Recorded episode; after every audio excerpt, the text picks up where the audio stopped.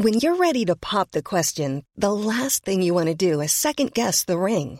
At Bluenile.com, you can design a one of a kind ring with the ease and convenience of shopping online. Choose your diamond and setting. When you find the one, you'll get it delivered right to your door. Go to Bluenile.com and use promo code LISTEN to get $50 off your purchase of $500 or more. That's code LISTEN at Bluenile.com for $50 off your purchase. Bluenile.com code LISTEN. If you've wanted yet feared to do work that is weird, this is the show you just need to hear. Where it is revealed how people got into a field that very much appealed to them. You know, following your passion and all that. You know, blazing your own trail. They finished with success because they kept on trying each time they failed. Let's listen to them speak about their jobs, which are quite unique. Weird work. I haven't been whipped by a string of braided leather in, well, a minute. And worshiping feet? Ha! Don't get me started. Memory doesn't even go back that far.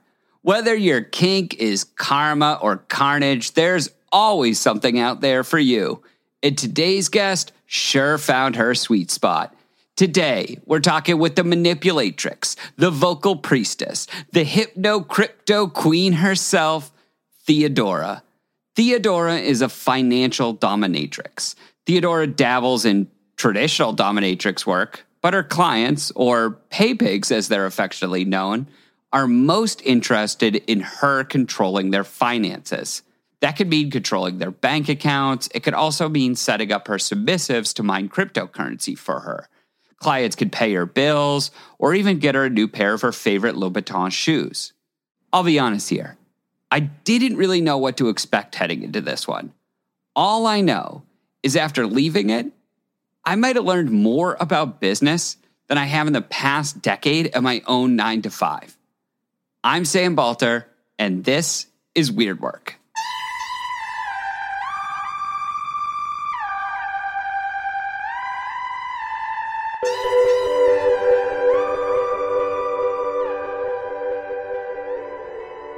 My my first question for you, should I be intimidated by you? Because I like absolutely feel intimidated already. Well, everything I do is consensual, so you shouldn't be too scared. Maybe a little bit impressed, but that's it, really. Okay, good. So I have nothing. I have nothing to worry about here. okay, thank you for making me feel comfortable. Uh, okay, so um, where would you say your earliest kind of influence or training came from that you eventually would use to become a financial dominatrix? I would say my parents. okay.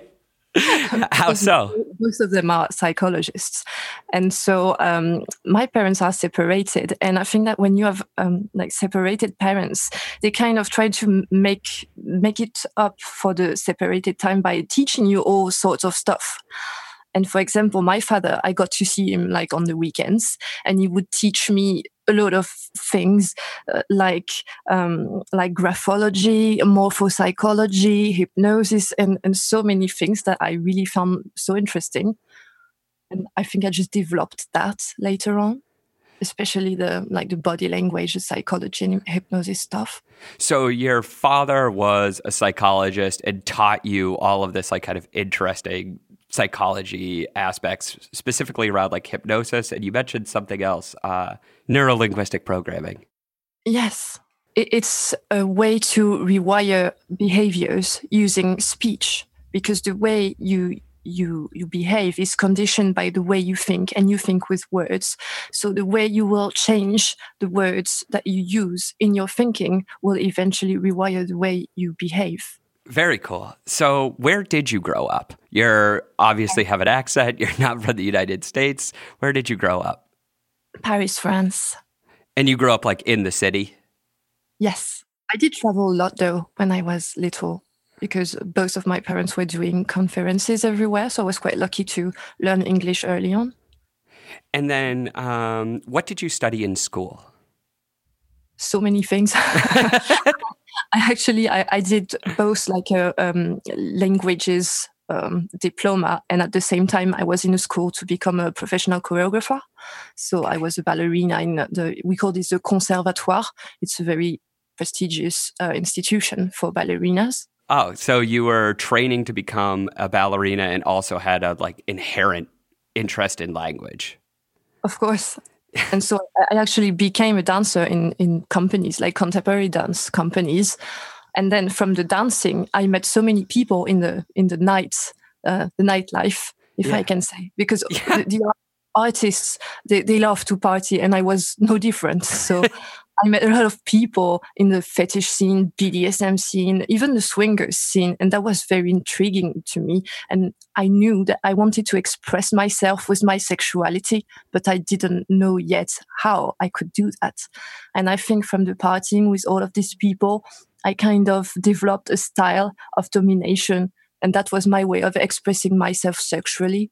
So, like, talk to me a little bit more about okay, so you're in ballet school. Personally, like, I imagine ballet school as like a, you know, uh, the conservatory is like pretty uh, conservative, you know, and things like that. How'd you find your way into this kind of like partying scene? Actually, and, quite yeah. open-minded because we were connected to so many different artists of many different backgrounds. It was not only about classical ballet; it was also about contemporary choreographers, and they all had very interesting vision about, um, I don't know, like sexuality or war or love of so many things and i really wanted to to explore all of these aspects. And I was quite lucky to be in, like you say, an institution, but one that was very open minded.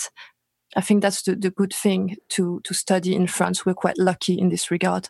Okay, so you're at some of these parties. Um, how did you kind of transition into becoming a dominatrix? I think it just came to me rather than I remember the first one of the first um, swingers party I went to. I was very shy because obviously it was my first time, but yeah. at the same time I was so curious. I really wanted to see what what it was all about, you know. And so I was with friends, but I was not in a couple, you know. Okay. So we wanted uh, someone to make out with, if that makes sense. And I was kind of in my corner observing what was going on. And then the fact that I was maybe the only woman dressed up and fully clothed, it was really attractive to submissives. And this I didn't know. So the submissives, they would approach me and start, you know, asking if they could uh, get at my feet and worship me and stuff. And I was like, oh, that's interesting. I can actually play with them. So I responded by using hypnosis and, you know, playing with them, showing them my feet, wiggling my toes in their faces, you know, things like this. And I really appreciated that. So, so I was like very comfortable with it. It felt natural. And that was my, my way of, of playing at these parties, you know, because I was not having sex with other people. So the way I sexualized this, it, it, was a form of sexuality that I didn't know about, and that, that was really exciting for me. Yeah, that's so that's so interesting, and it's like I I love that you're like coming in shy, and you're like I want to participate, but then people are just kind of like nicely coming over to you and asking, and like I mean like oh can I like look at your feet? And you're like oh this is great, this seems fun. It starts like this, really.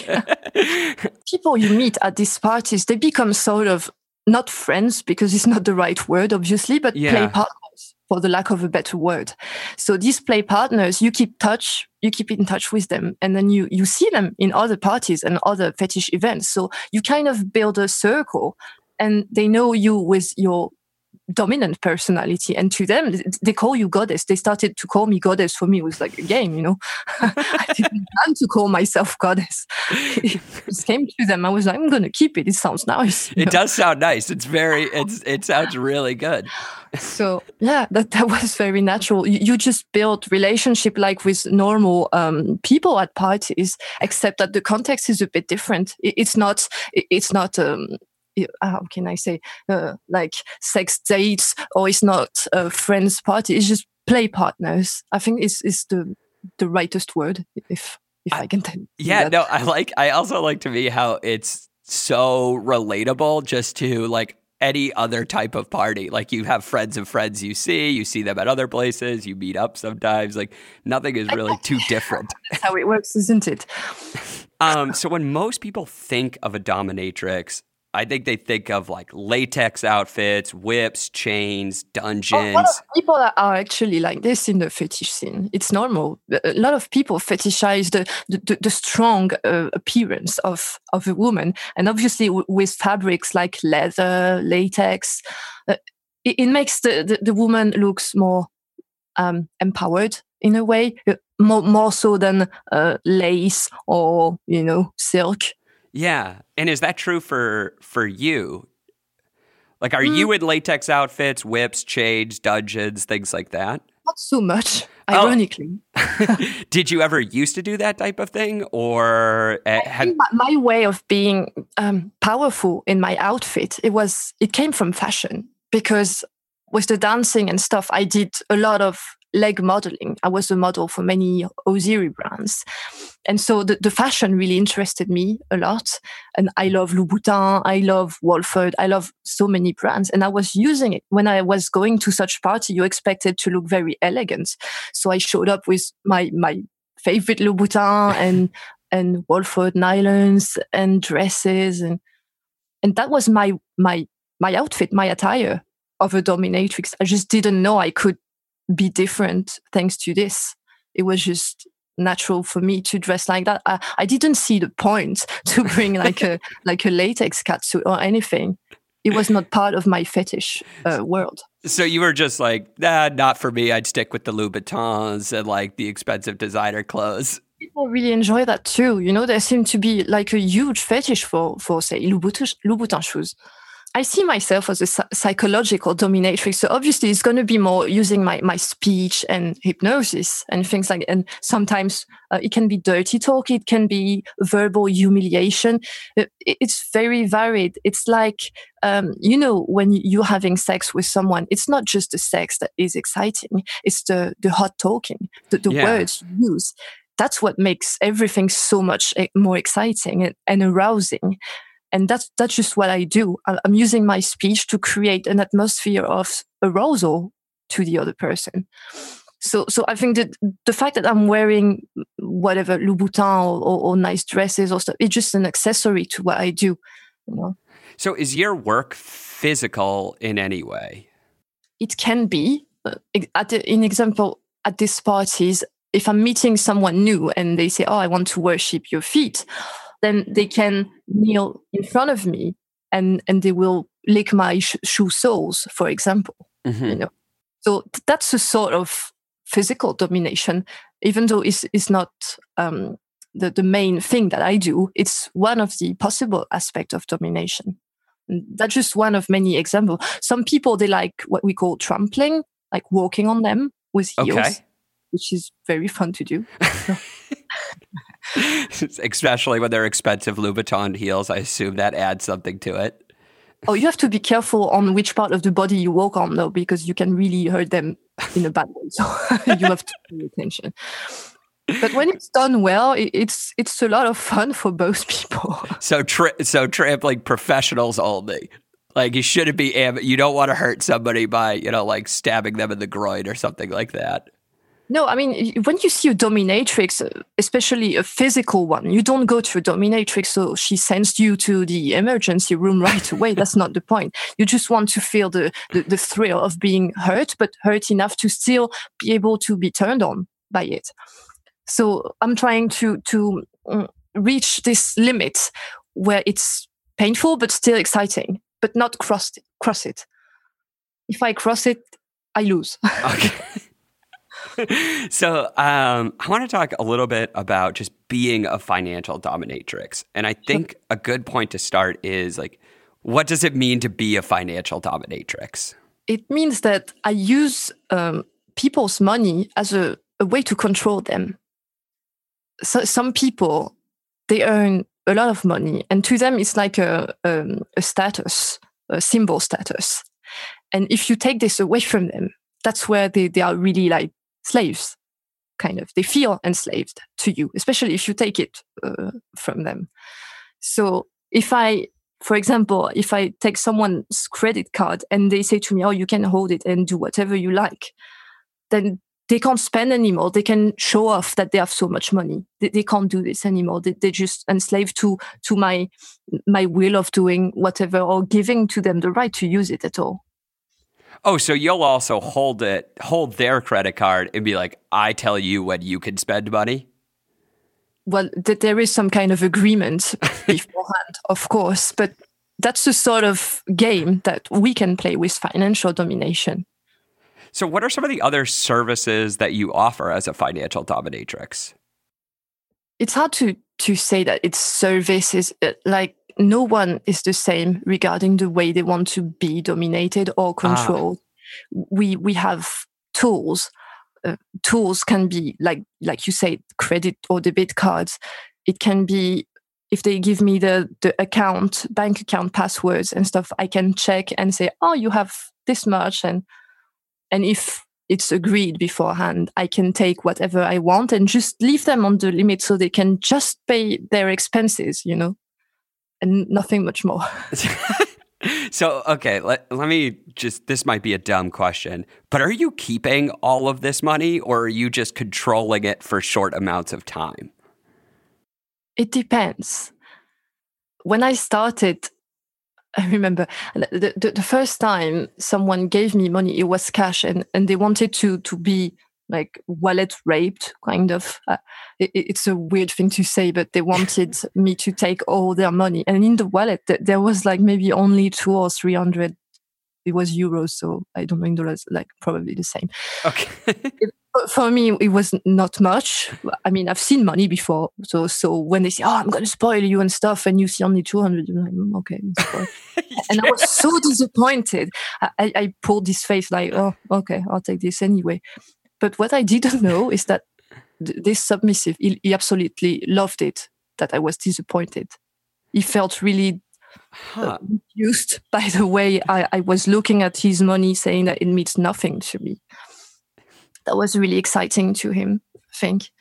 And it's probably why I'm so successful right now. I think it's because obviously everyone wants to be to to an extent a financial dominatrix. They they all believe it's easy money mm-hmm. and they go like, oh, pay me and stuff. But the, the real uh, way to succeed is to show them that you don't care about them, their money. And the fact that it, it, money has no sexual value to me hmm. is very arousing to them because it is sexual to them. You know, it's the huh. fetish of rejection, kind of. So to be good at this, you really don't, you can't give a shit about money. It's better not to. it's better not to. It's better not to. The minute you you start to care, you you're losing your power. Because oh. because it becomes a way for them to control you, which is not what you want. It's the opposite. You are controlling them.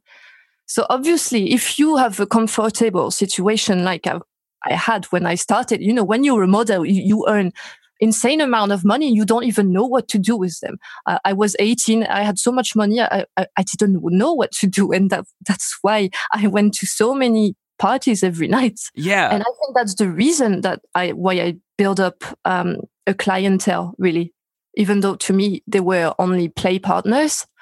But then I realized it could really be a business, you know. So one of the things I also just to kind of get a sense of like your work a little bit better, like where do you generally work? If it's not in a dungeon, like where are you kind of exerting this financial domination on people? If I'm traveling, which I do quite a lot, it would be at my hotel room. Mm-hmm. And sometimes you know i would dress in in lingerie or you know very sexy outfits so so i can sexualize the scene a little bit uh, and then well it depends on the city but usually it's it's very verbal as i said so depending on on what my submissive is into i will try to craft something around his fantasies for example if someone is really into um, like homewrecking fantasy i will imagine a, scenario, a scenario with his wife and how I can, you know, homewreck him. Is is that is that a common thing that people are looking for, like home wrecking fantasies? it's something that I do a lot, and I think that it's kind of one of my favorite uh, kinks. Kind of, Yeah. I, I, I feel good at this because it's it's. I find it really fun. it's what it's so that's like a personal favorite of yours. Yes, it is because it involves a lot of tease and denial, and it's a way for me to to use all my sensuality with my voice, my body, the way I move, the way I can touch him with my nails and, and tease him, but but nothing happens. So I can build up a lot of frustration and and I find this really really empowering. Can I ask you on the on the flip side of it? Is there any that you're like not as interested in? I don't know. I, I was always so lucky to be able to to to share my interest with my play partners. So So it's all it's so it's mostly almost always enjoyable for you. yes. Oh, that's oh, man, that's nice. It's nice to have a job that you like to do, that you like to come to work. yes, isn't it? okay, so I gotta ask about this because it's just it's so fascinating to me the way you've gotten into cryptocurrencies. oh, it, it, it's just for sex workers. It's a natural way of taking uh, payments. I can't even say payment for what I do because I don't charge like, oh, one hour is this much. No, it's just, it's part of the game. I decide that you have this too much money and I'm going to take the excess. So you're going to tribute it to me in Bitcoin because obviously I can't use PayPal. I can't use a lot of platform because they ban adult worker. And especially now that I have like an online presence and people know about my adult videos. So if PayPal finds out that I take payments and I'm an adult producer, they will shut my account. So even more so now, it doesn't make sense to use PayPal. It's better to use cryptocurrency. It's safer. It, it has always been safer. And I think that the reason everyone is so interested about cryptocurrency now is because obviously it's, um, it's, it grew, so- it, it grew so much. So you've been using it for a while as just a method of transactions. Of course, yes, and I, and I remember with my my first financial submissive, I didn't even know what Bitcoin was. They just offered me to give me in Bitcoin because they, they thought it was easier than doing like a bank transfer and actually get my real name and stuff. So Bitcoin is very private, convenient. It leaves no traces. So it sounded obvious that that would be great. Even the the first my first Bitcoin payment, it was maybe only I think one Bitcoin was worth fifty dollars, so it was nothing compared to now. So I just accumulated them, you know. Okay, real Sam hopping in here, not interview Sam, but damn, he is good. I just had to mention. So this interview was from a while ago. Why did we use it back then? Who's to say? Either way, when Theodora mentions Bitcoin here, at the time of the recording, the price of Bitcoin was $1,500. Today, even with the recent crazy drop in crypto, Bitcoin is worth $30,000. Cha-ching, Theodora. Okay, back to the interview. so you were you were getting you were at Bitcoin when it was like fifth like twenty dollars or so, and you've just been stacking them up for a long time. Yeah. So of course uh, now I'm more educated on the matter. So I use several different cryptocurrencies, and I try to I I, I do a bit of mining even myself, and Yeah. my submissive do mine for me. So so I don't have to to take care of it too much. But it, it's like uh, stock options; you have to look after it.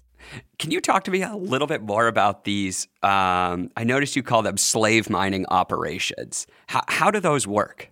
Um, well, you have to to to have like a, a dedicated um, rig to mine. It's like a computer, but you don't really need a screen. You just need a, either a, a graphic processor or or simply the processor. It depends on the currency you mine. Some they use the the CPU. Some others they use the, the GPU, which is the, the graphic processor.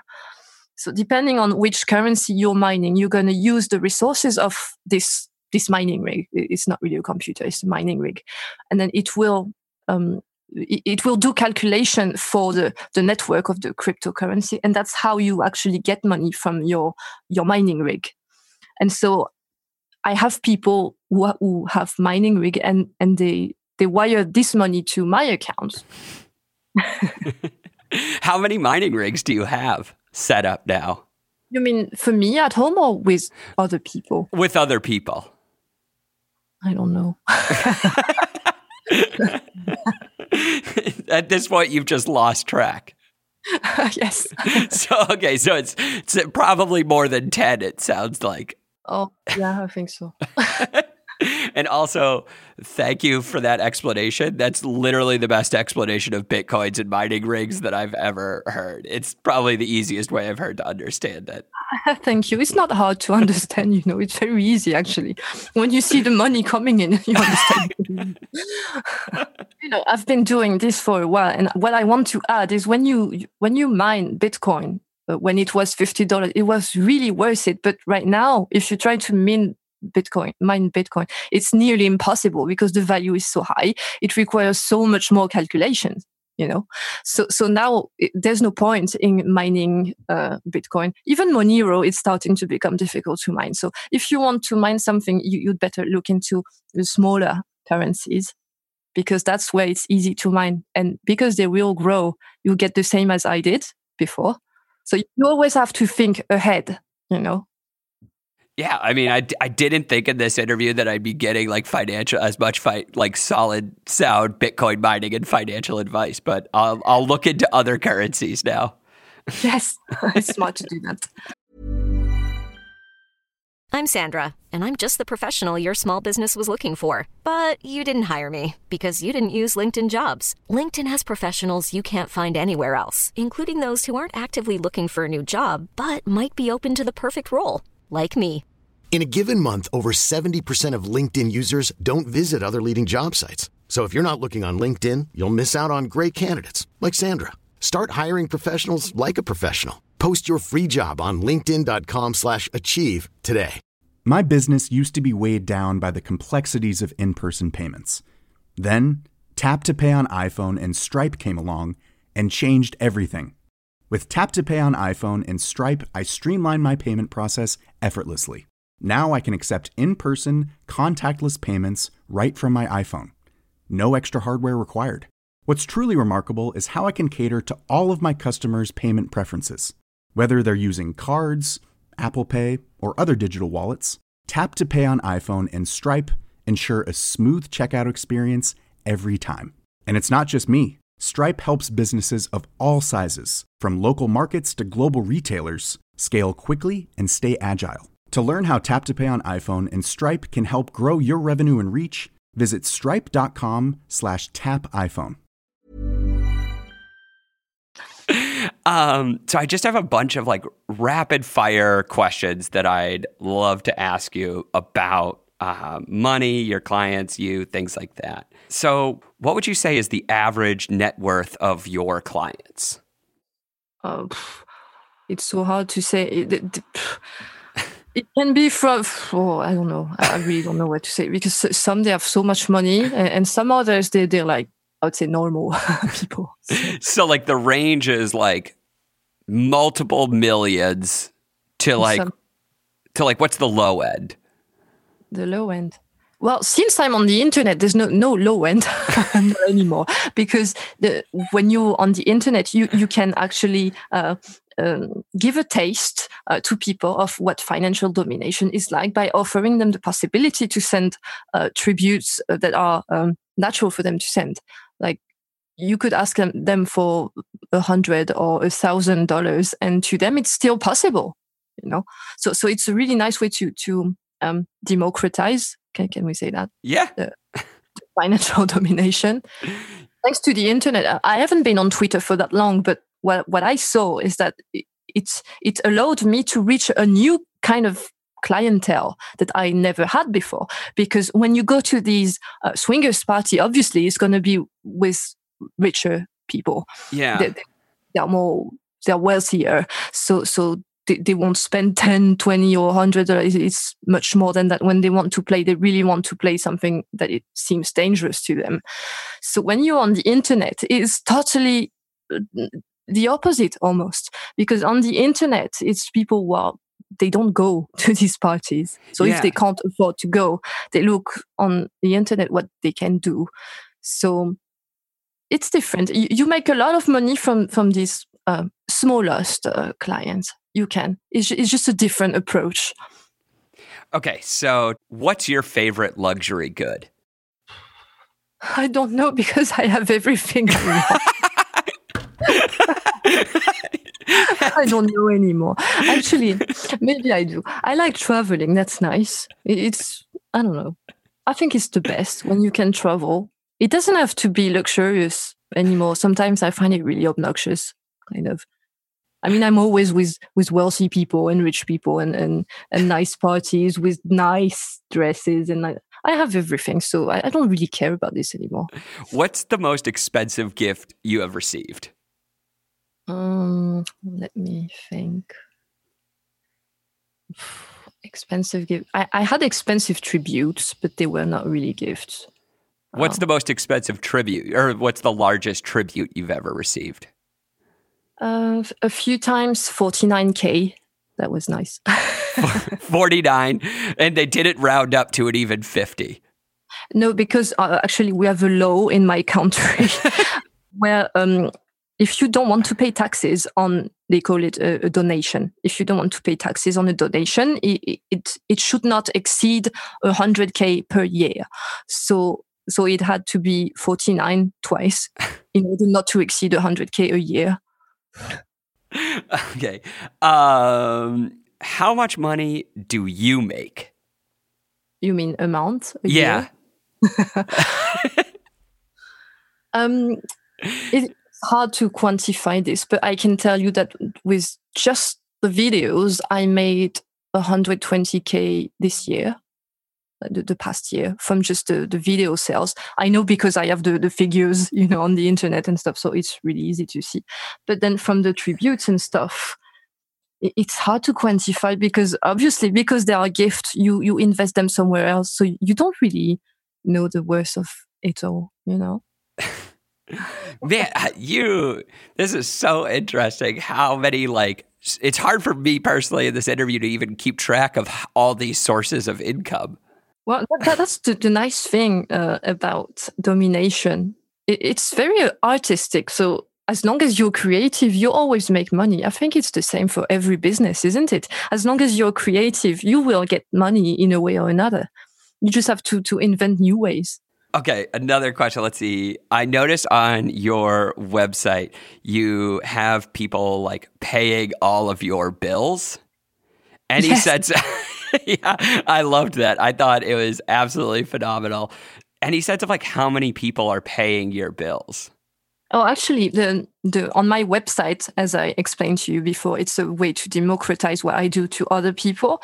But my my financial submissives who already pay my bill when I go to, um, let's say, an expensive spa, or if I have like a very uh, luxurious uh, dinner somewhere, I will take a picture of the, the tab or the bill and send directly to them so they can pay. So we have a bit more interaction, you know.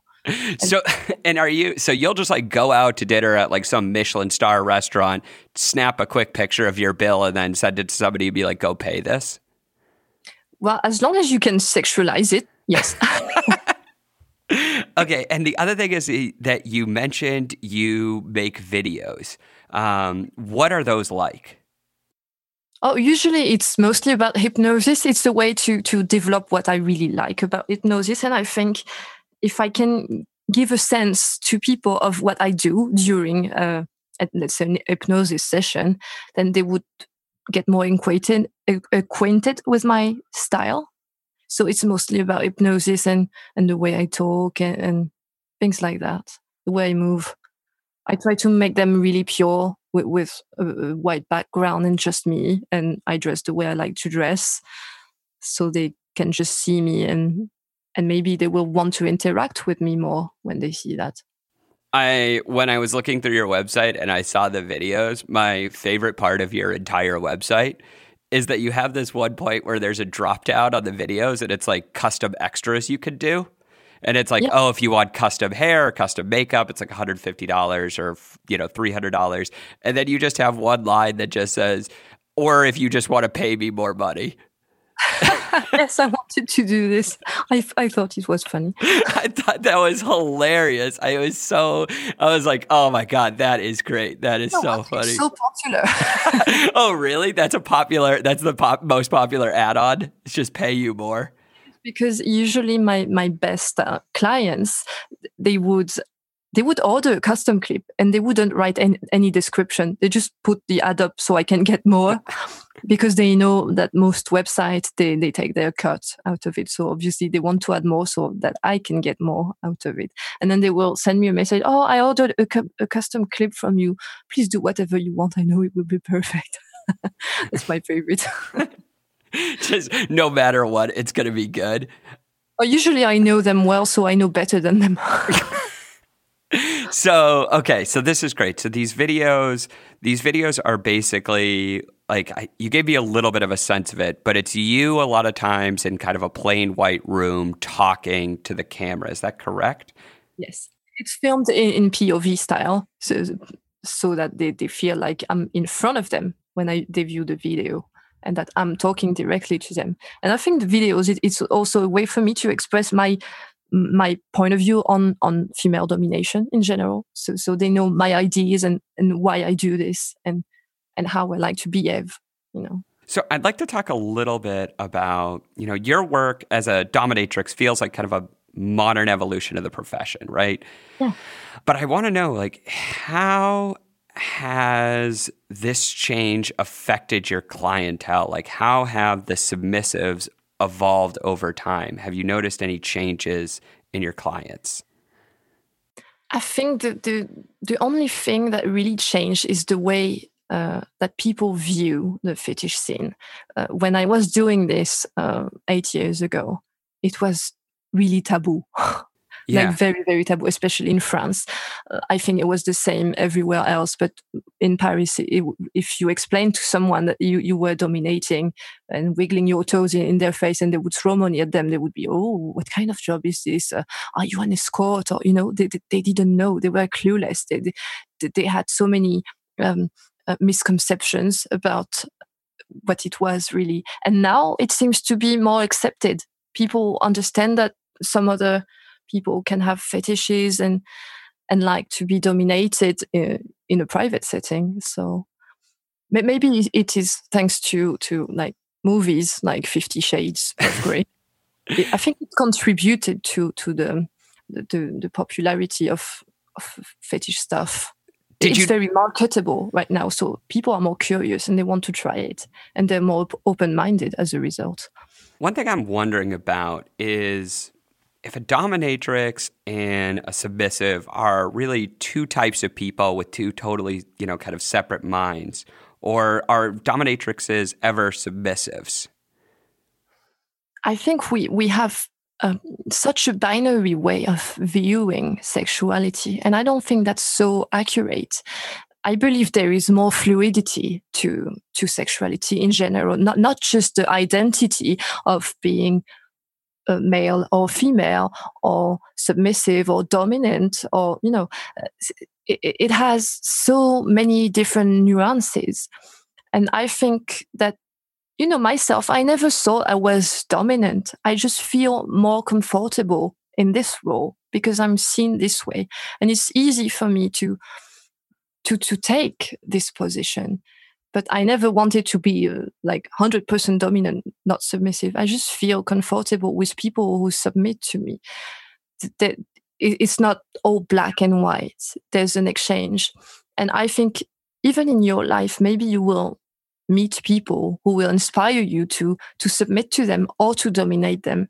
It's really a matter of who you're interacting with and where in your life you are regarding your your exploration of your sexuality if that makes sense Yeah, no. So it feels like, and correct me if I'm wrong here, but it sort of sounds like you could be dominant for, um, you know, some period of time, but there's also nuances to it, and you might be submissive at times. You might be in the middle. Like I it's really a spectrum. possible yes i don't see why it it couldn't be possible Do you find that for you personally, or are you pretty much primarily into being the dominant figure? You know, I've tried earlier in my sexual life to to explore submissive submissiveness. Can we say that? Yeah. Um, that that I never felt comfortable with that. Hmm. But I mean, not because I don't feel comfortable doesn't mean other people can't. You know, other people can very much. People are called. Some people are switches, which means they are able to be on both sides, which I admire a lot. I've been with people like that. It's very interesting. Some people they like to. They are dominant, but they can bottom, which means they can be, well, under, Yeah. but still dominating because they're in control. And I think that's that's what I do if if I if I was submissive at some point in a relationship, it was more bottoming because I like to stay in control. But, but then it's just me. I think so, so even when you're in a more submissive position, you still kind of want to be in a little bit of control. I'm not really in a submissive position anymore. but earlier in my sexuality, I, I did explore that. And, you know, I just like to be in control. It feels more comfortable and natural to me. Okay, so this is kind of a this is a broad question, and we've touched on it a little bit. But how do you look at money? Well, I don't know. Like I, like I guess what I'm trying to get at is like you seem to have this really strong attitude where in a lot of ways you don't appear to give a shit at all about like a lot of aspects of having money and things like that. I think that's why I'm successful. It's because I don't care. If I did, I would be desperate, and people can sense desperation to miles from miles away. So it wouldn't make sense to be a financial dominatrix if I needed money. You know, that, that that's the game. I have to sexualize money and be creative with how I sexualize it, so it become interesting to my financial submissives. So it, it has no sexual value to me. It, doesn't turn me on, so to speak. So I, I just like the interaction. What I like is the the power exchange. I don't really mind about the the tool for for power exchange because money is just a tool. I mind about the human connection and how someone is actually giving me the gift of his submission because the, the men that I dominate, they tend to be quite powerful. And most of the time they would be politicians or CEOs or, you know, so it's, it's, it's really a gift when they submit to me. I really like this exchange. I think it's, it's more interesting in, in a human uh, experience point of view. I look at a lot of your work in some ways as like in empowering women. You're an absolute boss businesswoman and an incredibly like powerful person. Do you see a tie between your own business savvy, uh, being a traditional dominatrix as a way to empowerment? I, think uh, it has to be empowering uh, in every way, not not just sexually, but as you said, uh, as, as a woman in my daily life, knowing that I'm in, in control of my business and doing a job that I like, of course, it's empowering and it's important that it is because if you are to to to become a professional uh, dominant, it has to be empowering for real. It's not just a role, you know. You can't fake that. No.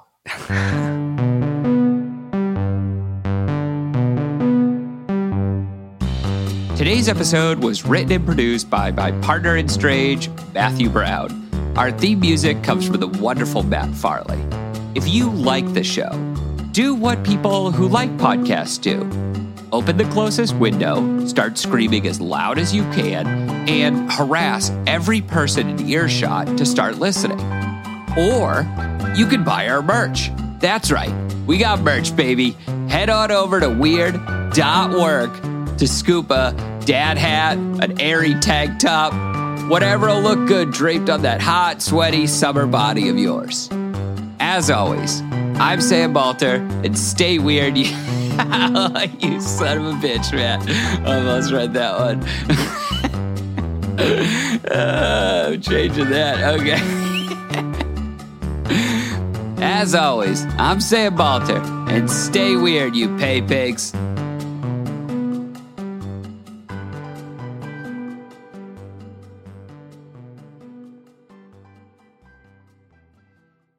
That's good. We're done. Love it. Leave it. Love it again. Planning for your next trip? Elevate your travel style with Quince. Quince has all the jet setting essentials you'll want for your next getaway, like European linen, premium luggage options, buttery soft Italian leather bags, and so much more. And it's all priced at 50 to 80% less than similar brands. Plus, Quince only works with factories that use safe and ethical manufacturing practices. Pack your bags with high-quality essentials you'll be wearing for vacations to come with Quince. Go to quince.com slash trip for free shipping and 365-day returns.